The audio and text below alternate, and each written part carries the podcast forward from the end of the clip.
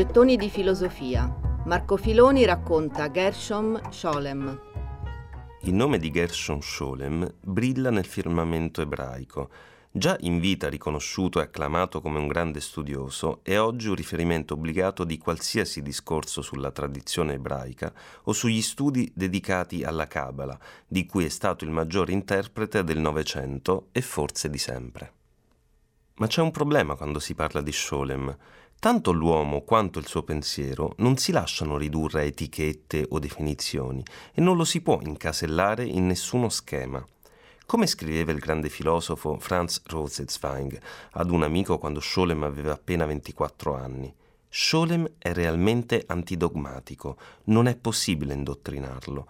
Non ho mai visto nessuno come lui tra gli ebrei occidentali è forse l'unico che sia realmente tornato a casa, ma è tornato a casa da solo. Scholem era nato a Berlino nel 1897 con il nome proprio di Gerhardt.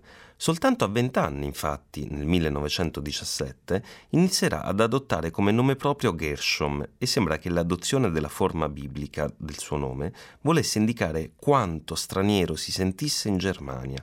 Alla lettera l'espressione Gersham significa uno straniero di là. La sua famiglia era tutto, fuorché religiosa. Il padre Arthur, che faceva lo stampatore, non festeggiava le ricorrenze.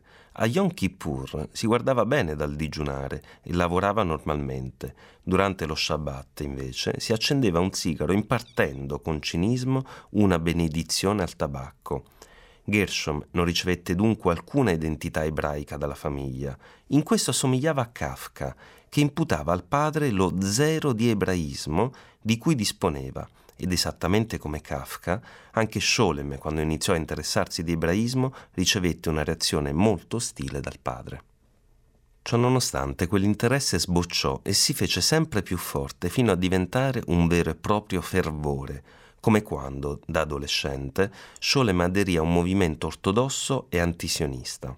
Nelle sue memorie Scholem raccontò il tutto con ironia. L'unica ragione a spingerlo in sinagoga era stata una ragazza, alquanto bella, che si chiamava Jetka Stein. Lei era molto religiosa e lui, per conquistarla, si convertì, ma quando capì che le avanze venivano respinte, ecco che Scholem abbandonò definitivamente l'ortodossia religiosa ma non l'interesse per le questioni ebraiche che da quel momento in poi coltivò con vitalità e sregolatezza, caratteristiche della sua stessa personalità, da un lato l'intelligenza, vivacissima e piena di guizzi, dall'altro il suo caratteraccio, iracondo, sempre pronto all'incandescenza.